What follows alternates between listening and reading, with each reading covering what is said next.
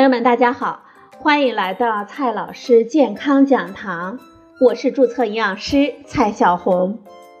今天呢，蔡老师继续和朋友们讲营养、聊健康。今天我们聊的话题是冬天里的热饮。最近，中央气象台发布了最高等级的橙色寒潮预警，这是近些年来最冷寒潮。我们出门的时候戴着口罩，哈出一口热腾腾的白气，马上呢就模糊了我们的眼睛。这估计呢是所有戴眼镜的人士的普遍的景象。见面呢总会问一句：“你冷不冷啊？”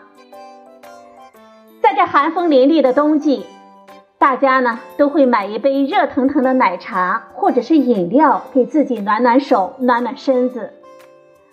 不知道大家有没有注意到，现在的很多的商家呢，都推出了一些放在暖柜里的热饮。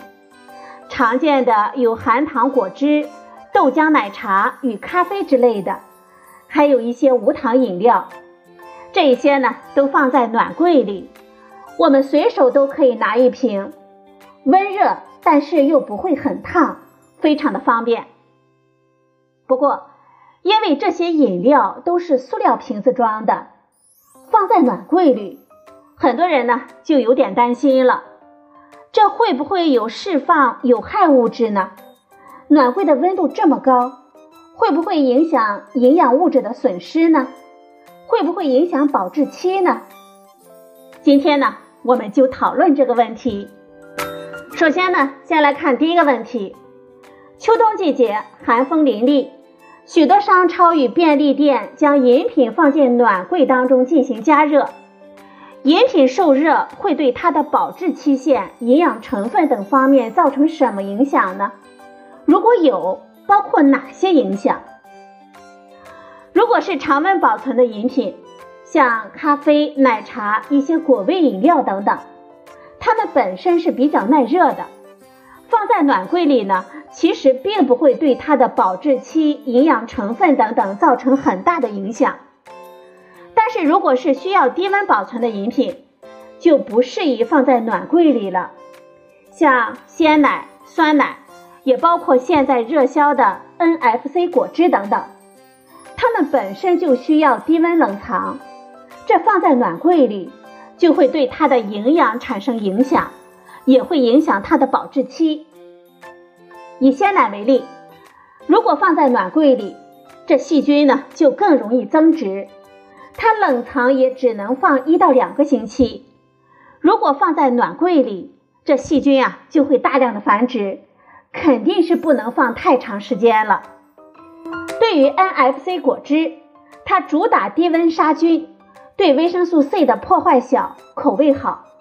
但是如果放在暖柜里，维生素 C 的损失就会增大了，这口味呢也会受到影响。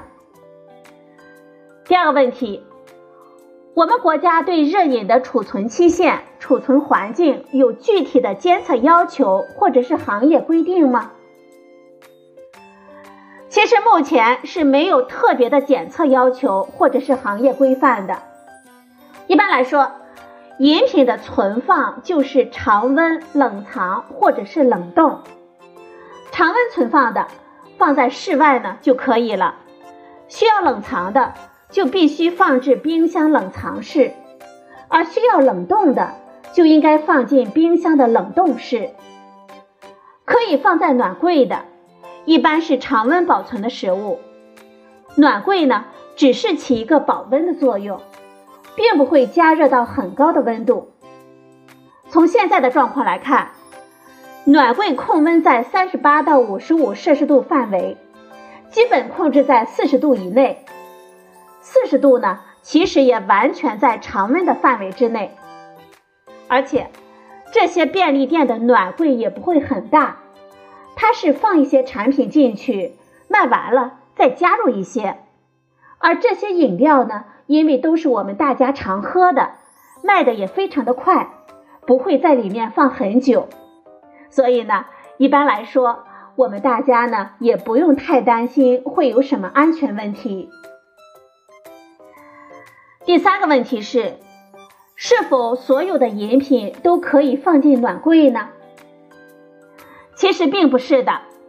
如果是需要低温储存的食品，像酸奶、鲜奶、奶酪等等，是不应该放进暖柜的。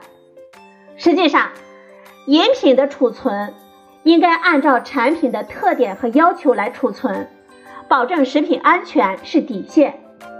因此，对于咖啡、奶茶、果味饮料等暖柜热饮的销售，我们还是建议商家。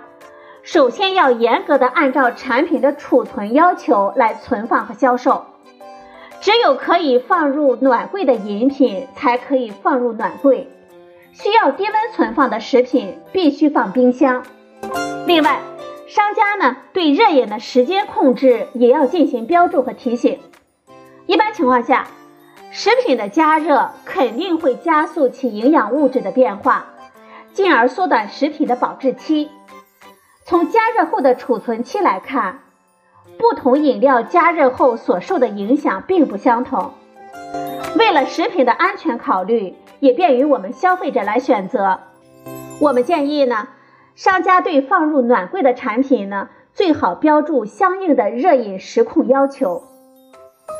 我们大家在选购暖柜热饮的时候，首先呢，要注意看产品的标签。要注意看产品标签当中对储存条件的要求，如果写的是应该低温保存，那么就不应该放入暖柜，也就尽量不要买这些产品。其次呢，尽量的到正规的超市、便利店购买正规厂商的产品。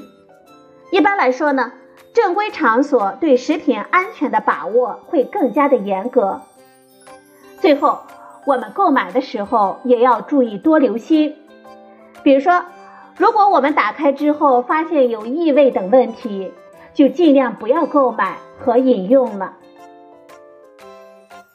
好了，朋友们，今天的节目呢就到这里，谢谢您的收听，我们明天再会。